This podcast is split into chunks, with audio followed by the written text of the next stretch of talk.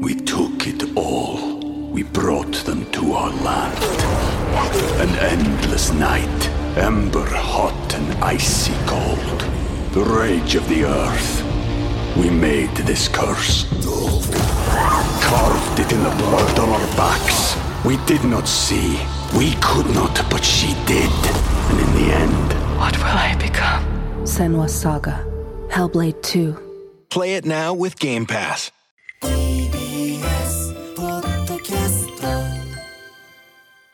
5月1日月曜日時刻は午後8時を過ぎました。TBS ラジオキーステーションにお送りしているアフターシックスジャンクション略してアトロクパーソナリティの私ライムスター歌丸ですそして月曜パートナー TBS アナウンサー熊崎和人です。ここからは聞けば世界の見え方がちょっと変わるといいなな特集コーナービヨンドザカルチャーの時間です。今日から1週間当番組ではこんな企画をお届けします。題して目指せゴールデンウィークの勝ち組を。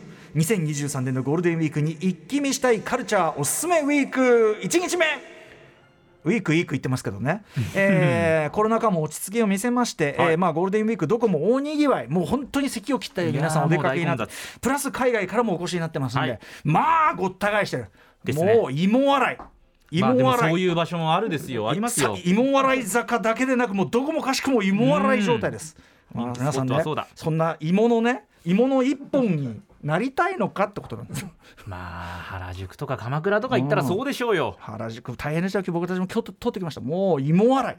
ね。その一個になってきました小玉さんも。ええという芋洗いの一個に。うん、芋洗いのね一部になってきましたけどね。ということでこういう時はやっぱり私の週末なんかもそうしてますけどね自宅でぬくぬくこうやってね、まあ、いろんなカルチャーを摂取するってこれが一番なんですよ。そうですね。あるいはまあせっせと働いて金をチャリンチャリンする。これが真の勝ち組というものでございます。二択ですかね。うん、金を落とすか稼ぐかどっちか。ね。二択。はい。大体その二ありがとうござい択。大体二択大体二択生きる以上は大体これ二択なんですよ。どっちかってことはないんですよ。しかもね、組み合わせてバランスですね支出とね、その収入のバランスを見てね、やってください。えーそこでこのアフターシックスジャンクションではこのゴールデンウィークにこそ一気見できる、一気見したい、さまざまなカルチャーのコンテンツを今日から残り日数別にキュレーションしていくという企画をお送りします。えー企画1日目、今日は残りえっ、と今日を除いて6日あるという計算なんで、えー残り144時間あるわけです。ただし、えっと飲まず食わずおしっこ行かずで144時間なんで。単純に時間うん。を計算したらそれだけある、ええ。ただまあ行けるところまで行けば144時間ということで贅沢に充実して過ごすため、だって144時間ね芋として芋、はい。現れる芋として過ごすのかそれともそれともあなたココンテンツこれをねあれしてることでインストールすることでアップデートするのか。はい。これ境目に芋で終わるか。アップデートされた芋になるか。この境目なんです、ね、芋は芋。ねえ。ということでえー贅沢に充実して過ごすためのさまざまな提案を番組自慢のキュレーターたちがプレゼンしていただく企画となっております。ということで7日目どんなラインナップでしょうか？はい。まずは脚本家で映画監督スクリプトドクターの三宅龍太さんによる YouTube のとあるコンテンツの紹介。YouTube の中のとあるコンテンツはいということです、そしてが芸人で学者のサンキュー達夫さんによる海外スポーツ中継の紹介。この2本立て。はい、えー実はですね、まあ、事前にご紹介していました。声優で作家の池澤春菜さん実はね、えー、とゴールデンウィークに一気読みしたい、えー SF 超大作ということでご用意いただいてたんですが、はい。えーすいません急遽池澤さん明日の6時半からのカルチャートークにちょっと、えっとずらしさせていただきます。というのは明日の、えー6時半からご出演予定だった、えーアニメ評論家アニメライターね、えー氷川龍介さんがですねちょっと急遽お休みということになりまして、えっ、とちょっと楽しみにしていた方どちらもね氷川さんのお話そしてえっ、と今日池澤さんのお話楽しみにしていた方本当に申し訳ありませんが、えーちょっと背に腹は変えられずということで、えーちょっとスライドさせていただきましたので池澤さんのお話は明日。お楽しみにしてください。ただまあどっちにしろですね三宅さんにしろね達夫さんにしろね、えー池澤さんにしろねあのーまあ話せる分量があればあるだけねあるだけ話す人たちなんで、ありがたいことです、はい、大丈夫なことだと思いますということで今週のアフターシックスジャンクションは信頼と実績のキュレーターの皆さんがゴールデンプランをどんどん紹介しますのでお楽しみにお知らせの後、えー早速一人目のキュレーター三宅龍太さん登場です After Six Junction. we took it all. We brought them to our land. An endless night, ember hot and icy cold. The rage of the earth. We made this curse. Carved it in the blood on our backs. We did not see. We could not, but she did. And in the end, What will I become? Senwa Saga. Hellblade 2.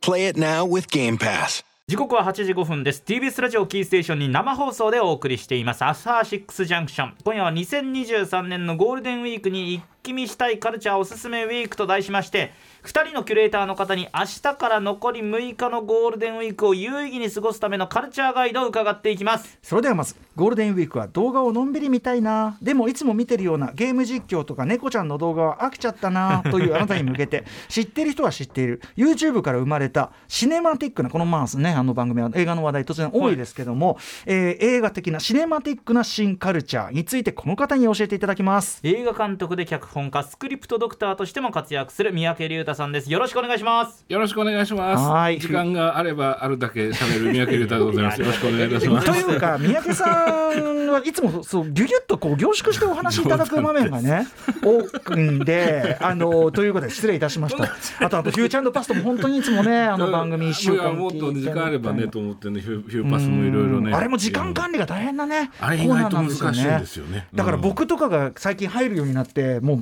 書きなんかちょっとそのペースを乱してるからそんなことはない。よくないんですよね。さあということで三宅さん。あのい。つもね、あのはい。まあ、当然映画の話題が多いわけですがそうなんですよね。今回はシネマティック映画的ではあるがありますがす。新カルチャー YouTube なんですね、今日お話したいのは、はい。でその YouTube ってあの多分皆さんいろんなイメージがおありなんじゃないかと思うんです。今ご紹介あったようにですね。例えばゲーム実況とか、猫ちゃんの動画とか、あの見る方によって YouTube って印象だいぶ違うんじゃないかなと YouTube はただのプラットフォームでね。ですね。何見るかは別物そうなんですそうなんです、うんうんだからそのぐらいその世界中でいろんな人がいろんなものをアップしているっていう、だからこう自分の中で検索しなければずっと出会わない動画っていうものがたくさん存在してるということも言えるめもされなきゃ探しもしなきゃそれはありませんよ。そうなんですそうなんです、まさにそうなんです。そこで僕が今日ちょっとお勧めしたいのは、YouTube でこう生まれて育ってったと僕は思ってるんですけども、シネマティックなカルチャーというかですねまあそのシネマティックポートレートっていう、えーまあ、概念というか、まあ、ちょっとした遊びというかカルチャーが。シネマティックポートレート。はいあのまあ、シネマティック Vlog っていう表現でアップしてる方もいらっしゃるんです。Vlog っていうのはその、あのビデオブログっていうやつですね、いわゆるね。映画的な、まあ、映像の、まあ、えビビデオブログがもともと映像か、映画的に撮ったそのビデオブログとか、まあ、旅行記とかねとかその。ポートレートだからまあそうですね。いわゆるそのモデルさんを撮った、えーまあ、コマーシャルフォトとかでもよくねポートレートって言い方をしたりしますけど。そうですね、はい。それのまあ動画版なんですけども、まあ、ちょっとシネマティック映画的っていう、えーどういうことですか？えっ、とですねこれはえっ、とあれですかね構成的にはその1日目2日目っていう感じでお話しした方がいいんですよね。そのえあのゴールデンウィークのね残りの日数のああそのああれですね。その残りの6日間一応計算しておりますが。え待ってください。6日間ずっとそのシネマティックポートレートを見まくるという。いやとりあえずとりあえずですよ。とりあえず1日目はえ1日目はええあのシネマティックポートレートと YouTube で検索していただくと。そもそも、はい。はい。うんうん検索する、うん。でちなみにスペルはシネマティックはまあ CINEMATIC ポートレートは PORTRAIT でポートレート、はい。であれはさっき言いましたそのシネマティック Vlog というふうにアップしてる人もいますので、その前は、えー、と Vlog は V に LOG っていうふうに入れていただくと、世界中で同じようなタイトルをつけた動画がものすごい量出てくるはずです。それもひっきりなしに出てきます。何度検索してもさっきとはまた違うのがどんどんどんどんどんどんどんどん出てきます、同じようなタイトルで。世界的な現象なんですね。世界的な現象ですね。ん。でこれはまあおおむね日本のそのシネマティックポートレートシネマティック Vlog の特徴としては、はいおそらくそのちょっとフォトジェニックな感じの若い女性が画面に映っている、まあ、いわゆるイメージ映像とかアイドルの何かこうプロモーションビデオのような印象のものがたくさん出てくると思います。で大体尺は長さは1分半から2分、まあ、長くても3分ぐらいの非常に短いもので、背景に洋楽の、えーボーカル付きの曲がかかってたり、まあ、ボーカルがなかったりいろいろするんですが、まあ、それらは大体その著作権フリーのサブスクで、あのアートリストっていうのがあって、そこから多分引っ張ってきてる曲が多いんだと思うんですけども、まあ、どれもですねその非常にこう映像がまあ何と言ったらいいんでしょう美しいというかその、いわゆるそのコマーシャルな感じの美しさというんでしょうか。で一方で映画的と確かに感じる映像が多い。その三宅さんから見てえっと僕もですけども、まあ、多分なんか多くの方がきっとそのあのそう感じてるからそういう名前になってるのかなと思うんです。どどの要するにその映像き綺麗はもちまあ、ろん綺麗、綺麗はもちろんです。つまり、あのいわゆるその本当に有名なモデルさんとかアイドルとかが出てるわけではなくて、えーまあ、どっか事務所に所属してるモデルさんを撮ってるケースもあれば例えばクラスメートの仲のいいあの女の子の友達とか、家族を撮ってるケースとかもいろいろあるんです。でであの、まあ、男性がモデルのケースもあります。で子供が出てくる場合もあります。まあいろいろあります。でいずれにしてもそのいわゆるそのサブスクでこれが人気上位ですよっていうよりもやっぱ YouTube の面白いところっていうのはその順列がまああんまないというかですね、もう大量にとにかく出てきますので、あの1日目にこれを見た方がいいとかこの人のチャンネルが要チェックというよりも、まずサムネって呼ばれているあの小さい画像ありますね、そのこれから見る動画の代表的な瞬間が切り取られた画像ですね、そこでちょっと自分と何か波長が合うものがあればどんどん見ていくっていうのが1日目にちょっとおすすめなんですね。これまずその三宅さんはまずななんでそれを発見これたんですか？はあの僕すごそうあのねすごく僕ははっきり覚えているのは、はいえっとねコロナ禍になってあの自分がその映像に映る機会が急速に増えたんです。ズーム画面。おっしゃる通り。あのこの番組ね「フューチャーパスト」っていうねその振り返り1週間の何やったかの振り返り企画で三宅さんよく出ていただいてますがそうなんです今でこそ今今日第6スタジオお越しいただいてますがえええええズームの時にあの本当にまあさすが映画監督もう本当に凝りに凝った画面作りでね一時ご登場コーナーいただいて。化してた少女がね、ズーム芸とか言ってね、はい今回の本当に。見分けはどんなズーム芸かなみたいな感じでね。うん確かにそのちょいい最終的にやりすぎって方向までいったわけ。でも確かにその自分の姿というのをカメラをと当然自分がどう映ってるかも見えますから、そうそうなんですね。で、自分は映像を撮る側なんですね。普段ね、その俳優さんとかアイドルとかで撮る側なんですけども、まさか自分が映る側になるっていうふうに思ってなかったんです、でこんなにしょっちゅう映像に自分が映るという状態になっていった時に、何かこううーん普段自分が映像に対して施しているアプローチを全くしてないことに若干の違和感をむしろ覚えてですね。それで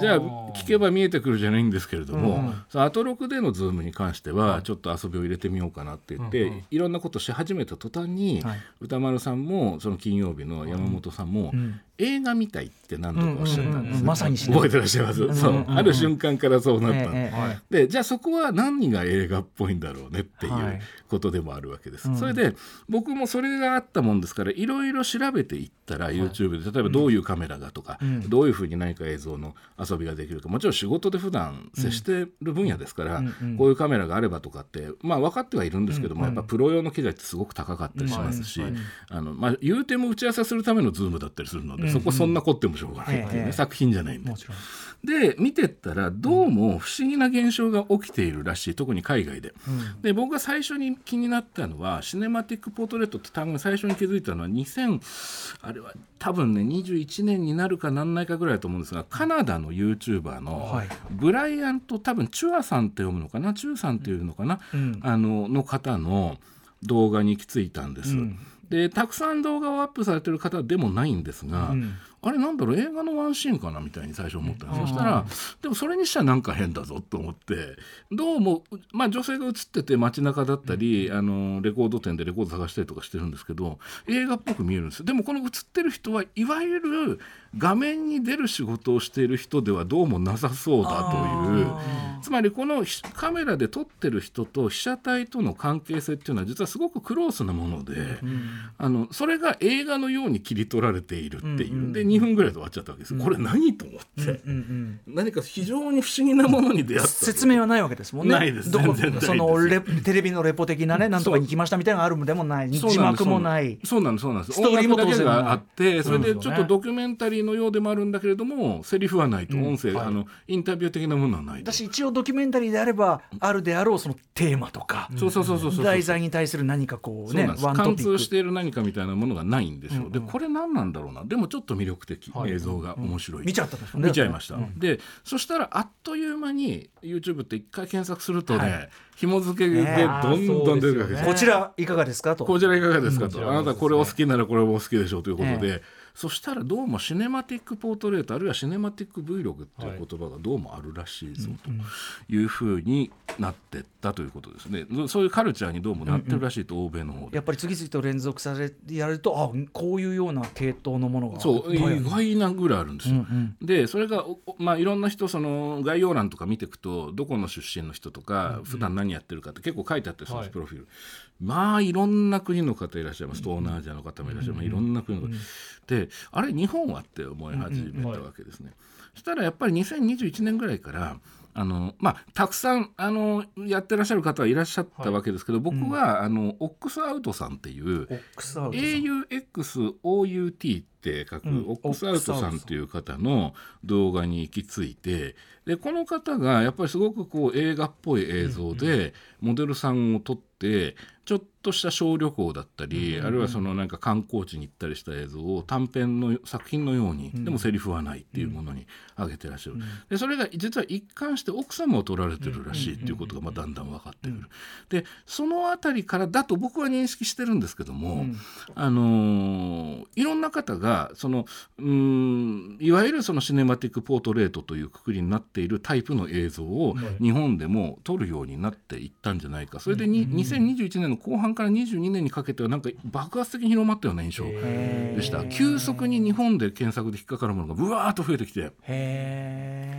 すごく面白かったですね。一つにはやっぱりあのとはいえ要するに一般の人が手に入れられる、まあ、機材と特にレンズかな、ええ。であの要するに映画的ってと我々が感じる程度のクオリティのものが、まあ、撮れるようになったっていうかそれは大きいですね。圧倒的にね。あのテクノロジーの進歩それからその身近になってきた低価格化してきたっていうことを無視することはできないカルチャーだと思うんです。あの例えば僕が学生の頃にもあのそれこそその友達の女の子とかを映像でかっこよく撮ってあげたいなとか思うことはありましたが。はい無理だったわけですね、それはその物理的に、その当時のフィルムカメラって言ったら、まあ、16ミリとか、まあ、プロ用のすごいのになっちゃって、レンズ交換してもえらいお金をレンズだって高い、うん。そうなんです。ホームビデオみたいなカメラしかなかったですし、なので、まあ、写真を撮ってたわけですよね。やっぱ写真はレンズ交換で,、でまあ、それがある時期からあの写真機の中に動画を撮影する機能が出てきてっていうふうになって、今や映画だってねそれ撮ってるもそそうのなんですよ。だかららやっぱそれなくしては出てきてないと思います。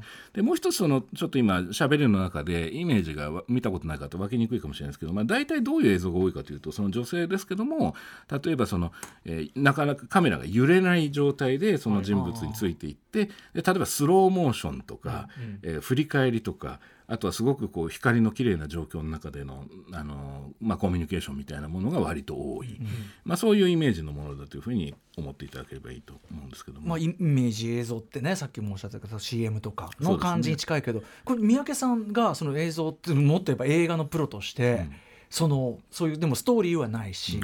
別にドキュメンタリー的なそのトピックがあるわけでもないし、見ててその面白いって思うポイントってどこなんですか？そこなんですけども、まあ初日検索しまくるじゃないですか、はい。1日目。あのこの構成にのっとって話しますね、構成にのっとって話しますと、そうすると多分あまりにもすごい量が出てきてあまりにも多岐にわたってて、自分の何か好みであったり、あるいはこれはほんシネマっぽくないなとか、あこれはシネマっぽいなみたいなものに出会っていくと思うんです多分その差ってなんだかわからないまんまどんどん出会ってるでおそらく2日目あたりになると、あるちょっと違和感に気づいていくと思うんです。それは何かというと普段メディアを通して接している映像と決定的に違うなと。それは何かというと映像的には今言ったようにプロっぽいんですけども、実はそのプロとアマとの境界線というのがものすごく溶けてる世界というか、あの非常に不思議なある種の曖昧な世界ではあるんですよ。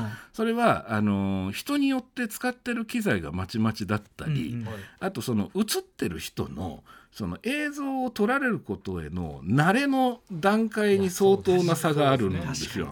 でもっと言うとおそらくそういう人からそのあの表情を引き出していく撮ってる人のスキルや、あるいはそのコミュニケーションの取り方あるいは日頃の関係性みたいなものがあのある種のぎこちなさを生み出している時もあれば、ものすごい新鮮な魅力として定着している時もあるんです。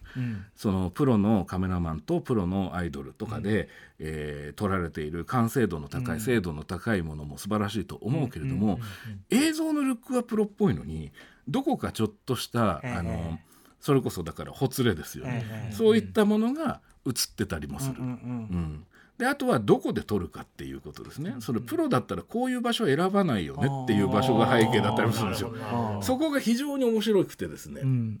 うん。でしかも23分で終わるもんですから、はい。まあ、次から次へと見てしまう、そうなんですよ、やっぱりそのシネマティックであってシネマではないもんですから、あのすごく長いわけではないわけですね。はい、というような感じの魅力が2日目あたりに多分あると思うんですよ。まあ、それで今シネマティック言いましたけど、まあ、あの3日目あたりになると何をもってシネマティックと感じてるんだろうかっていうようなところに行くと思うんですね。はい。であのう僕さっき言いましたけども見てる側がこれは映画っぽいなこれ映画っぽくないなって話しましたけど僕ね面白いなと思ったのは自分の感じよりも撮ってる人がこれを映画っぽいと思ってるかっぽくないかと思ってるかの差が結構映ってるなと。でそれがねいろんなその検索をしていくと日本だけじゃなくて国によってやっぱり解釈が違ったり、うん。プロフィール見ていくと世代によって違ったり、その人が見てきた映画的なる記憶っていうものうんうんを、の再現というものの中にやっぱりね、ものすごく差が出てくる。そそうだ。そうそうなんですよ、考えてみればそうなんです。でそこは僕はまた面白いと。うん。で、えーこの構造にひひたすら乗っかって僕は話し続けますけれども、まだ時間は大丈夫なんで大しょうか。はい。4日目あたりになるとですね、あのモデルは被写体は若い女性でなければならないのかという疑問に多分行き着くんじゃないかというふうに。多いんですよね。多いんです。非常に多いんです、でもちろんそんなことはないはずですね、あの丁寧に検索を繰り返していくと特に海外に多いんですがご家族との時間を映画的に撮る、ペットとの時間を映画的に撮る、といったようなものも出てきます。熊崎君だったらね真っ先に考えるのはそこだろうね。ね三宅さんにお勧めしていただいたその動画の中で、ドイツのはいはい。3歳の犬をこう撮ってるのが誕生日でね。誕生日の3歳の犬を撮ってるのがね、またそのドイツの自然豊かな場所で、佇んでる犬と散歩してるところとかただ犬が寝そべってるとか、それを見ててなんか感動しちゃって、あいいな、こういうの撮りたいけどいけんのかなみたいなことを考えちゃった。そうなんですよね、はいい、や僕ね実は今回おすすめの動画をいくつか歌丸さんと熊崎さんにご覧いただいてるんですけど、事前に。やっぱ熊崎さんまずそのグラビアという観点から近い感じも、まあ、いわゆるポピュラーなシネマティックポートレートそうだと思うんですけども、そこから段階を経ていくと今度は家族フォトにどんどん近づいていく。そのどんどんそのいわゆる商業的に完成された世界を追いかけるという感覚の次の段階に、ものすごく身近なものが映画的な記憶というふうに切り取られていっているっていう。ででそれに関して言うと日本より海外の方が、あの多いような感じはします。まあ、それはいろいろ家族間とかいろいろあってそうなってるのかもしれません。あるいはそのシネマティックポートレートを撮りたくてシネマティックポートレートを目指すっていう人と、そのシネマを目指してシネマティックポートレートに行く人って差ももしかしたらあるのかもしれませんね。で僕そのそれで言うとそのえっと、そういうのを考えてるとねそのミニマルな関係性だから浮かび上がる映画性みたいなものも見えてくるのかなと、まあ、これを強引に5日目あたりにと言ってみたりするわけですけども、つまりその映画のごくごく初期段階って監督っていう職業が不在でカメラマンがいわゆる監督に近かったなんて話はよく出てきますね。つまり撮影者と被写体っていう関係が一番小さな状態である、まあ、でそれが、えー写真の、まあ、基本的な考え方だと思うんでそれがモーションピクチャーになっていったという動画になっていったという流れがあると思うんですけど、まあ、そこに近いような、あのスタートラインに立っている、えーメディアでもある気はするんです。それでやっぱり大学で教えてたりすると若い人で映画憧れる人いっぱいいるわけですけれども、いざ映画作ろうとすると結構大変なんですよね。やっぱりその脚本も書かなきゃいけないし人もいっぱい集めなきゃいけないし、いろんなこと知ってなきゃいけないしっていうふうになった時に、あの僕コロナ禍で一気にこのシネマティックポートレートが普及したのってちょっと面白いなと思ってるのは、あのシネマではなくシネマティックなものをまずやってみるっていうか、あのつまりあの先ほどのオックスアウトさんをはじめ何人かやっぱりススターというかですねあの素晴らしい作品をたくさんアップしてものすごい回数再生されてる方が日本でたくさんいらっしゃるんですね。でそういう方たちはおそらくある種ヒーローなんだと思うんですよ。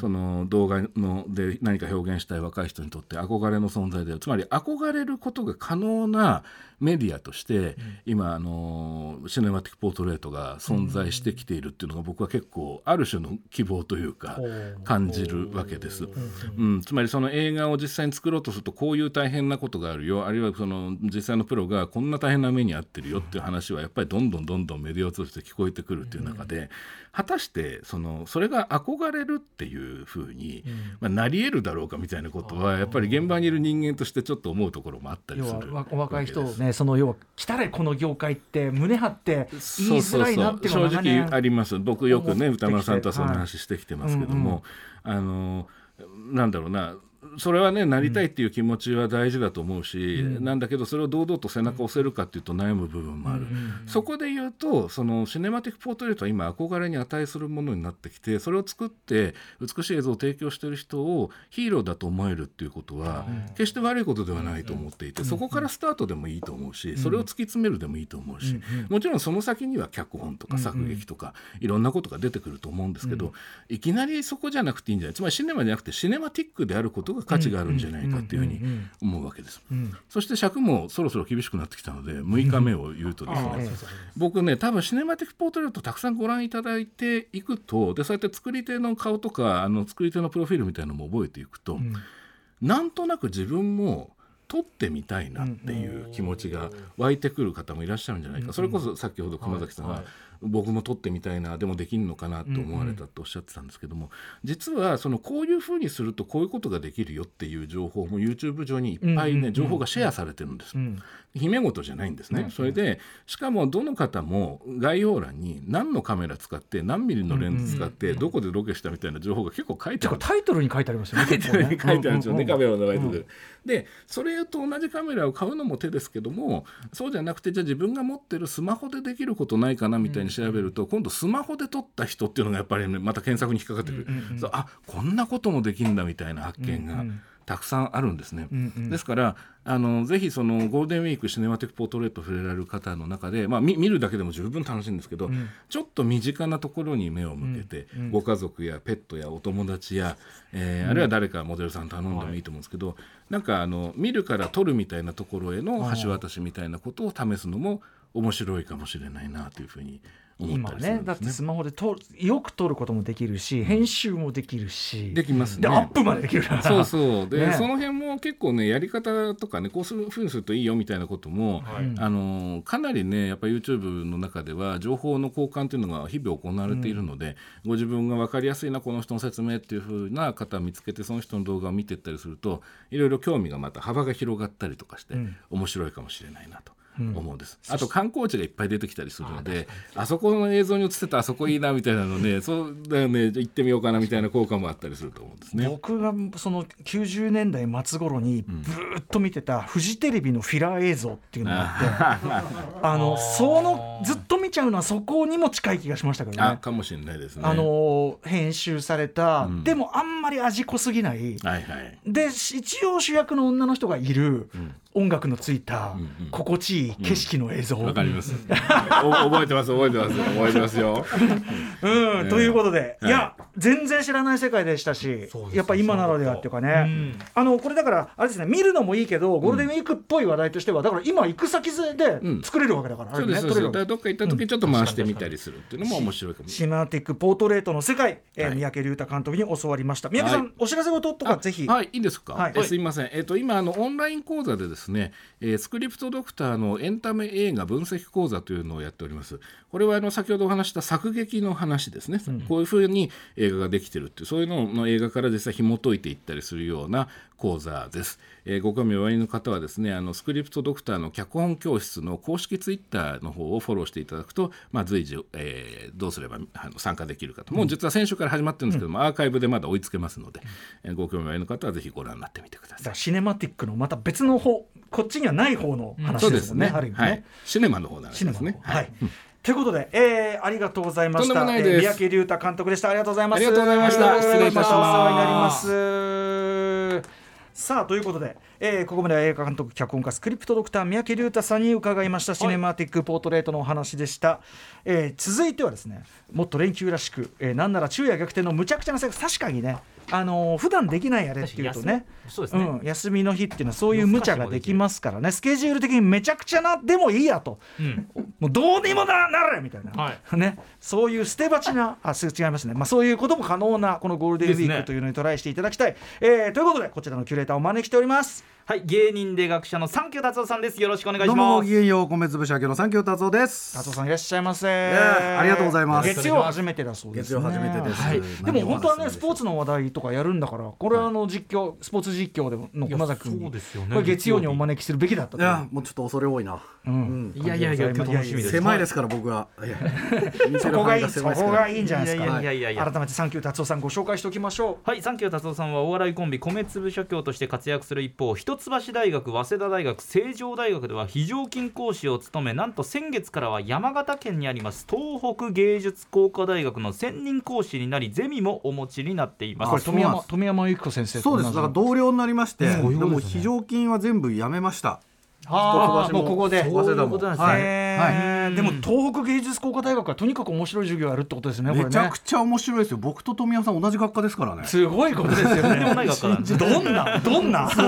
もうアトロク大学と言っても過言ではない、はい。ねえ。そしてはい専門は日本語学お笑いの文体論日本語の作文教育そして TBS ラジオではおなじみ東京ポッド許可局への出演もされています。はいということでですね、えーまあいろんなねあのことお詳しいいろんなことじゃないピンポイントでいろいろお詳しいはい。達夫さんでございますが、えーまああの特に NBA だったりとか、はいえーまあ、ヨーロッパの自転車レースであるとか、うん。はい。みたいなねのがありますけども、えーこの明日から一応6日間とカウントしております。たっぷり時間使える方に今こそ一気見してほしいもの達夫さん何でしょうか？もう NBA もうこれが大詰めな上に、ん。ゴールデンウィークはもう伝説級の試合がたくさんあることを歌丸さん知ってましたか？伝説級。イタリアのロードレース、うん。そしてプロ野球ベイスターズも絶好調。それはそうだ。スポーツ中継三昧していただきたいです。最後だけピンポイントなんですけど NBA って言ってんのにこっちはい。プロ野球ベイスターズの野球じゃないです。ベイスターズベイスターズ。確かに今めちゃくちゃ強い、わかりました。じゃあ順繰りに行きましょう。まず NBA 大詰め。ね、あの今日本さすがに日本の報道機関もですね八村塁選手、圧倒的な活躍ぶりというのあでりがとうございます。さすがにあの私何度も言いましたよねシリーズでさすがにやるようになってきましたけど。そうですね。でもこれ伝説的っていうのはその八村さんもそうだけどってことですよね、はい、そういうことです、うん。今日の朝、あのベスト8はもう出揃いまして、うん。うん東西4チームずつが決定したとん。いうところなんですけどこの東西4チーム今年はあのプレーオフって言ってレギュラーシーズン1位から8位までがプレーオフ出れるんですよね。で1位と8位が戦います。はい。2位と7位が戦います。で、えー3位と6位が戦いますと、まあ上位の方が有利なんですよ。今年1位が8位に負けるっていう大波乱からめちゃくちゃな波乱ですよね。でこれは優勝候補筆頭のチームがいきなり負けるっていうことで、うんうんちょっと今年かなり大波乱が起きてるなとうんうん。いうところだったんですけれども、八村君がいたそのいるレイカーズっていうのも西の7位だったんですよ。で決してシーズン自体は。はい、シーズン自体はすごいあの調子が悪くて、うんうん。でこのままじゃまずいぞって言って2月に大型トレードを敢行してそこで八村君が合流したんです。ああそうかそうかそうか、それで調子がうなぎ登りに良くなって怪我人も戻ってきてというところでじゃあもうチームの救世主。そうなんです。救世主、で2位のチームと大番狂わせがあって、2位のチームに勝って準決勝に今駒を進めていると。これは盛り上がります相当すごいですね。そこに八村塁がいるってことです、うんうんうんてかもうもう立役者なんですもんね。立役者ですよ、うん。だってもう29点取ってますからね、うんうん1試合で、うんうんそうですね。特注出場の記録とかも作ってましたもんね。エースと言っても過言ではない、いやーちょっと過言かもしれないけどい。やいやでもすごい。うん。うかなりあの世界的にも今注目されてる選手になってきてますね。でこれ東西今4チームずつに絞られてるんでこの後この4チームからそれぞれ東西の決勝があり、はい。最後は東西のチャンピオン同士の決勝があると、もう5月忙しいんですだからこれしかも伝説級とまでおっしゃるのは、い。その八村さんみたいな若い選手の活躍だけじゃなくてってことですよね。クロスポイントがここだってことですよね。八村と同じチームに、はい。今、まあ、ロサンゼルス・レイカーズ、うん。レブロン・ジェームスっていう大エースがいるんですキングがスター。ね。でこの人は、あのまあ、キングレブロンって言われてるんですけど、もう今どういう存在かっていうと、あの過去 NBA バスケットの歴史の中で最強の選手は誰かっていう時に必ず議論に上がるうん。ほどの選手で、今マイケル・ジョーダンと比較されてるっていう。うんまあまあそういうクラスですね、で今年のシーズンであの歴代の最多得点をもう更新したんですね、はい。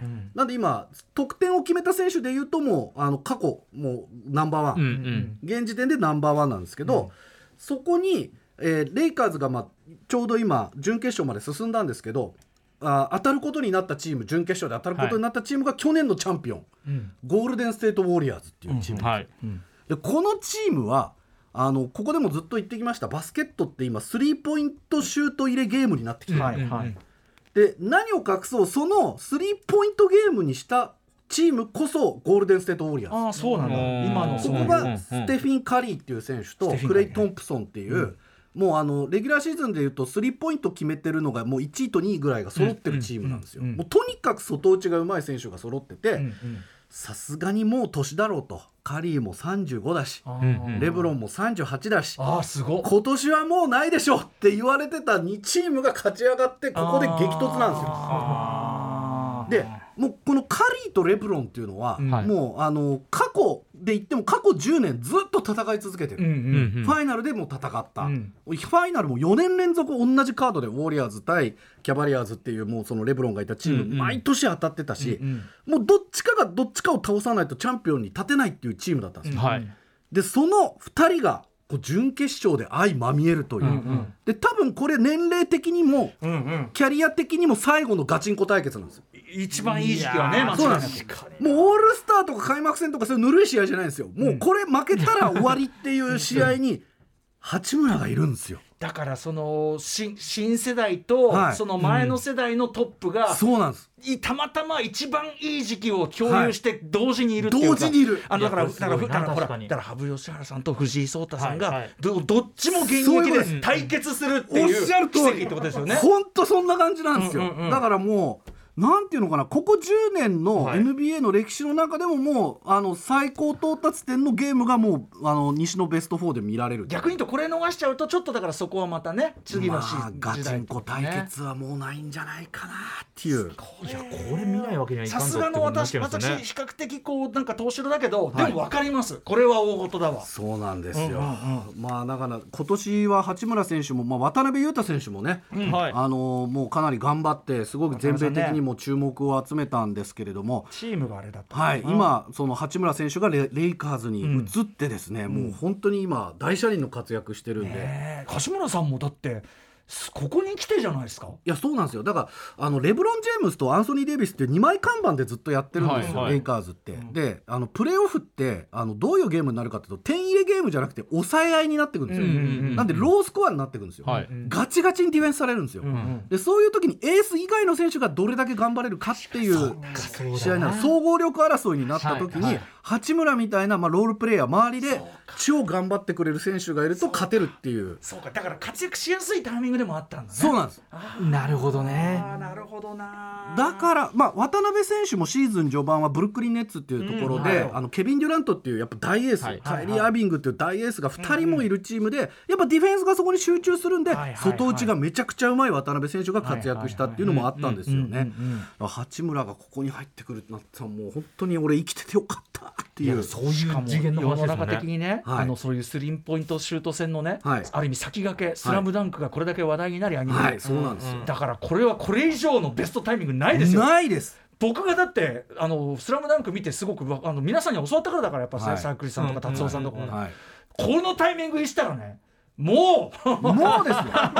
しかもこのレイカーズとウォリアーズ戦は1、2戦ともクリスさんが解説してくれますから。ああいアトロクの人のためのゲームみたいな。感じ確かになのところ素晴らしい。ああそうかそうか。ただねこんなチームでもレギュラーシーズン1位じゃなかったっていうところがやっぱミソで確かに。その西の1位のデンバーナゲッツっていうところがまあ、めちゃくちゃおもろチームなんですけど、ん。ポイントセンターがいるんですよ、んあのバスケットってやっぱポイントガードっていうじゃない？ですか、そうですね。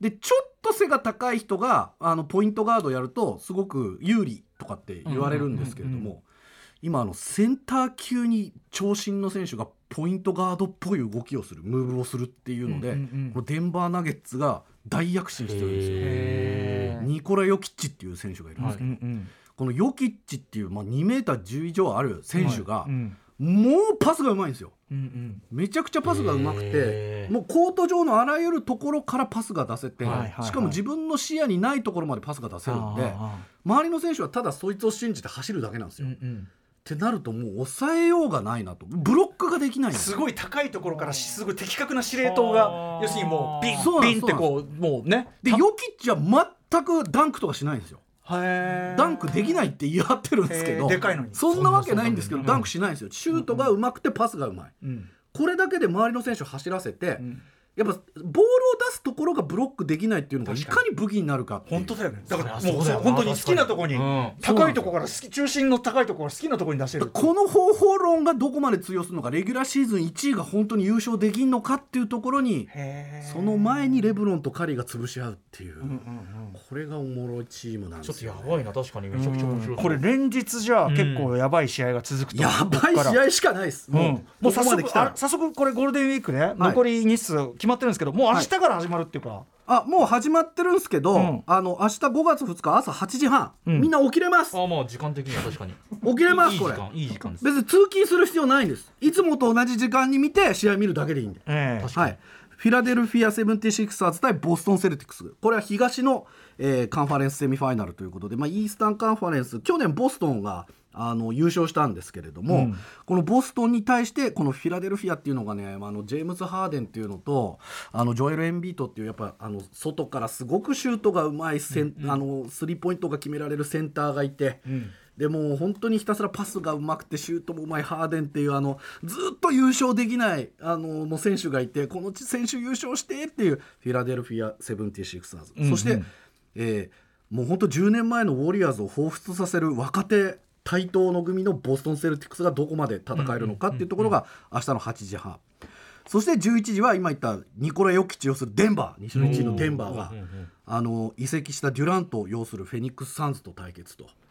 でこのフェニックス・サンズっていうのは、まあ、日本人でもあの、ね、あの初めて NBA プレーヤーになったあの人もさ在籍したという、もう本当にランアンドガンでひたすらシュートを決めまくるチームなんですけどそこにもう得点源デュラントっていうのが入ってもう盤石の体制に入ってるんで、これはどっちが勝つか本当に分かんないですね。うんで3日はああの同じ朝8時半から、えー東の8位ついに優勝候補を破ったマイアミヒートとニューヨークニックス、これを見ますね。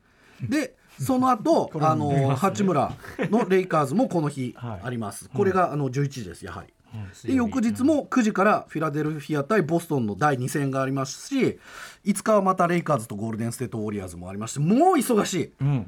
で6日も、えーゲーム3、えーゲーム4と続くんでもう7日まで毎毎日日 NBA ですねこれ僕は。これ今見見るのはどこで見ればいいんですか？あえっ、と楽天 NBA というね、うん。あのところでもうあの全試合見られるパッケージもありますから、ん。あのーで結構にプレーオフは日本語実況解説も全部入るんで、うん。あのちょっととっつきにくいなっていう人は1試合ちゃんと実況解説付きで見てくれれば大体わかると思います。解説佐々木クリスさんですね、うんうんうん。クリスさんも入ってますからね、うん。あのどの試合見ても楽しめると思いますよ。あだから試合ごとで月額990円だけど、はい。NBA 楽天、はい。えっと試合ごともで試しなんていうの？こう見るっていうのもはい。今のとできる、できます、うん。はい。はいそうか。これはねもうかなりおすすめですね。うん。うん。いやー忙しいっていやすごい面白そうでも本当。にこれはね、忙しいんですよ。本当に忙しくて。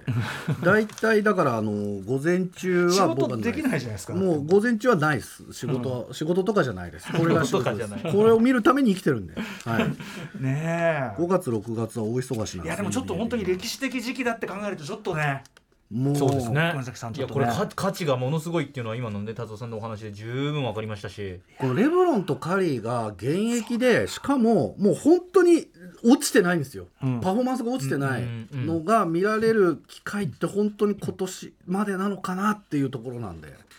そのレブロン対カリー戦見られるのっていつなんだっけ？レブロンとカリーは5月の3日と、えー5月の5日ですね、うんうんえちょっとそういうそこもちょっとピンポイントでそうです。あれしてもいいかもしえでれない。11時からなんでもう絶対誰でも見れますしここ試験に出ますから。試験に出るところ。試験に学生11時だから。はい。はい。ということで今本当にすごい時期迎えてる NBA ね、はい。お話をまず伺いました。えもう終わりなんですか？違います。あのまだ残りの時間を使って。だってえ他もあります NBA の NBA の話だけじゃないんでしょ達あ夫さん。そうなの？はい。わかりました。いやいやいいですよ。ちょっとままあ達夫さんの胸さん喋らせてください。はい。お願いします。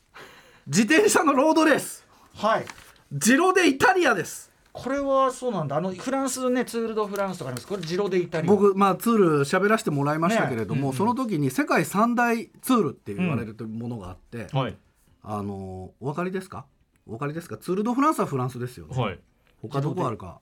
これですか？ジロでイタリア。そうです。イタリア、うん。5月のイタリア7月のフランス9月のスペインなんですスペインか、あそうそうこのイタリアフランススペイン。スペインだ。それはスペインだ。そうだ。ナスアンダルシアそうです。だ。ナスアンダルシアのナそりゃスジロあの、ブエルタですよね。そりゃそうだ。そうだそうだ。選手が21日間かけてそのイタリア全土フランス全土スペイン全土を駆け抜けるという、ん。ただこのジロデイタリアどうしてもねフランスのそのツール・ド・フランスが世界的にやっぱ脚光を浴びてる中で、ん。あの後陣を排してるところはあるんですけど難易度で言ったらあのジロデイタリアの方が難易度高いんですよ。コース的に。はい。で最近のあの世界的な人気でいうとジローもかなりもうツールに迫ってきていると言われているところでやっぱあの選手としてはツールを狙うかジローを狙うかでもうかなり年間のスケジュールが変わってくる。違いますもんねコース違えば当然。だから大体ジローも出てツールも出るっていう人はほとんどいないです。うーん。あそうなんだ。はい。両方勝つみたいなそうです。だからジローに出るってことはもうフランスは出ないと。うーん。へでジローに出ないってことはもうフランス出るよと。ツール出るよっていうでこことなんですイタリアの方の特徴っていうかコース的特徴ってどういうの？山岳。ああやっぱそうだタフもう山岳。1日何メーター登ると思います、何メーター登ると思います？自転車で。その標高差だけでですよ、うんうん自転車わかんないですよそんなの。今年のジロは5000メーターが3コースもありますもう登山じゃん。登山。登山なんですよ、もう富士山より高く登るんですよ。そうですよね。1日で。うん。えー、5600メーターが2回ありますからね。2回。へえ楽しくない。もうねめちゃくちゃ辛いじゃない見てるだけで太もも痛くなりますマジで。だからこのジロが面白いのは、はい。まあ、今回だから22チーム。で1チーム8人。で176人が出走するんですけど、はい何人最後まで残れるのかっていう。そのレベルだ。あもう結構過酷すぎちゃったもう本当に、今から君たちに殺し合いをしてもらいますみたいな感じのもうニュアンスですよ。結構脱落率が。だからただねこれねやっぱ今年のジローはご褒美があって最終コースに第21コースがあのローマ凱旋なんですよね。うんうんうん。でツールっていうと最後シャンゼリゼなんですけど、あのジロって最後ねあのローマじゃなかったの、はい。過去5回ぐらいしかないです、うんうんそれを今年見られるっていうやっぱ要するに華やかなところに帰ってきたらねうわ華やかなところに帰ってーっつってねやっぱ期待ですもんね。そして絶景、うんうん。ただただ絶景、うんうん。で第一ステージはもう無料で見られるんで。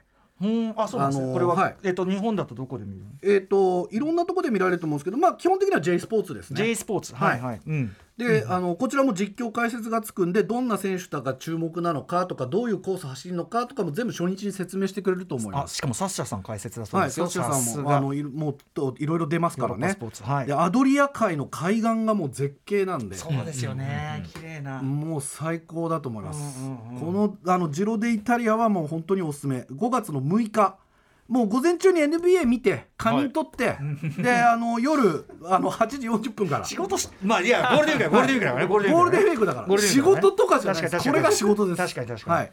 でもそのやっぱあのつこの間ツール・ド・フランスの時も思いましたけどやっぱりそのヨヨーロッパの自転車レースはその、景色の美しさとか街並みとか、はいはい。そういうなんていうの目にこう美しいっていうのかな目に楽しいのもありますね。城もありますしね。そうっすよね。ねえもう本当にヨーロッパならではなそれは。でもう実況中継技術のもう粋が詰まってますから、もう二郎は本当に見るべき、映像としても美しい、スポーツ中継としての最高到達点だと思います。移動が激しいので。確かに。はい。映像気候だってね生だったらまただいぶねでドローンもいっぱい使いますしね、うんうんうん。ええこれはちょっと見ていただきたいですね。はいということで、えー、ジロデイタリア、はい。えっともう J スポーツでね見られるということでございます、絶対見てください。さて残りの時間まだちょろっとありますがはい。さん。じゃあ、あのーまあ、NBA が盛り上がってる今だからこそちょっと合わせて見てほしいんですけれども、うん。スポーツドキュメント。うん、うん。あこれは大好物よ。これ見たことありますかね？ネットフリックスのうん。ラストダンス、あーサムネで見たって感じかな。見てマイケル・ジョーダン。見て歌丸さん、うんうん。本当見て。あらうん。最初2話ぐらい見たかな多分。あ本当ですか、はい。あのマイケル・ジョーダンはい。要するシカゴブルーズ、要するに黄金期ブルーズ黄金期ブルーズ後期ブルーズですね、969798の3連覇、うん。実はずっとチームにカメラが入ってたんですへえで密着ドキュメントを作る予定だったんですけれども、うんとにかく現場の仲が悪いんですよ。もうスカウトと選手 GM と選手社長と選手たちのこう不信感がすごい、じゃあ20年寝かせないと出せない。寝かせないと出せないバッドバイブス。寝かせに寝かせ本当に。でもうそのフフロントの嫌われっぷりがすごくって。でそんな中で監督のフィル・ジャクソンフィル・ジャクソンという名将がいるんですけど、あの GM から「お前今年で最後だからこのシーズン終わったらクビだから」って言われるんですよ。で98年のシーズンが始まる前に選手をみんな集めて、毎年フィル・ジャクソンっていうのはその年のチームのコンセプトを発表するんですけど、ええみんなの前で選手の前でバーンっつってキャッチコピーをみんなに出す「はい。ラストダンス」って書いてあってあ今年で最後だぞっていう、絶対優勝して終わるぞっていうところから始まるっていうドキュメントなんですよ。これはでもまあ気合も入りましたよそそううなんですよ。ででもこれただのあの本当時系列で追ったやつじゃなくていろんな切り口でスポーツをこう見るんですけれども、その中でもやっぱりあのき選手の契約問題があったりとか、あのバスケットシューズの流通っていうものにも入っててあのこれ現在上映中の映画「エアー」という。今ねはいすごくヒットもしてますけど。もめちゃくちゃ面白い映画があるんで、これのまあ視聴補助線にもなる最高のドキュメントだと思う。エアーまだ見てないからそはい。合わせて。合わせてこれ見てからエアー見に行った方がいいと思います。ああなるほどね。あ順番的にはなるほど。ネットフリックスのラストダンスぜひ見ていただきたいですね。ん。これは本当に面白い。あ達郎さんお時間来てしまうえー、もうですか？話したいこれこれでもだいぶ時間拡大した方なんですか、えーありがとうございます。予定いやでもまあいやでもまああのーちょっとね複数にわたってはいあの多岐にわたってご紹介もいただきましたんでありがとうございます。ご自身のお知らせもぜひあ達じゃあ明日からあの浅草園芸ホールと上野鈴本演芸場に出てますんで。あれ？忙しいじゃないですか。米粒作業として。仕事じゃねえっ夜席です夜席。はいはい。だからはい。鈴本ね。午前中はねあの NBA 見ます。いいなはい。鈴本で米粒見たいな、はいありがとうございます。ああともね東京ポッド許可局、よろしくお願いします。ということでここまでサンキュー達夫さんによる残りのゴールデンウィークで見たい海外スポーツ中継数々ご紹介いただきました。サンキュー達夫さんでしたありがとうございましたごきげんようありがとうございます。ということで今年のゴールデンウィーク一気見したいカルチャーを進めていく第1日目これにて終了でございます。明日火曜日は夕方6時半から、えー声優で作家の池澤春菜さん、まあ、今日予定でしたが、はいスライドしてご出演いただきゴールデンウィークに一気読みついにいもうここはこのタイミングで履修しておかないと、あのーもうだいぶ話題に出してんだけど分かってるよ。読んでないの。だからこのゴールデンウィークに一気読みしてなさいという、えー、SF 招待作をご紹介いただきます。さらにさらにこの、えー明日のこの時間は本についてあれこれ語らうアトロクブッククラブ東京 FM 山崎怜奈の誰に話したか誰かに話したかったこと私もご出演させていただきましたが、えーパーソナリティとしてもおなじみ山崎怜奈さんこちらにご登場です。えベビーのいる生活迷える子育て応援ポッドキャストは育児中のパパママが集まる匿名座談会。あまりこう預けると、このお母さん愛情薄いわねとか、マリアさんも思わないんです。絶対そんなこと。でも自分は思っちゃうんですよね。毎週月曜配信です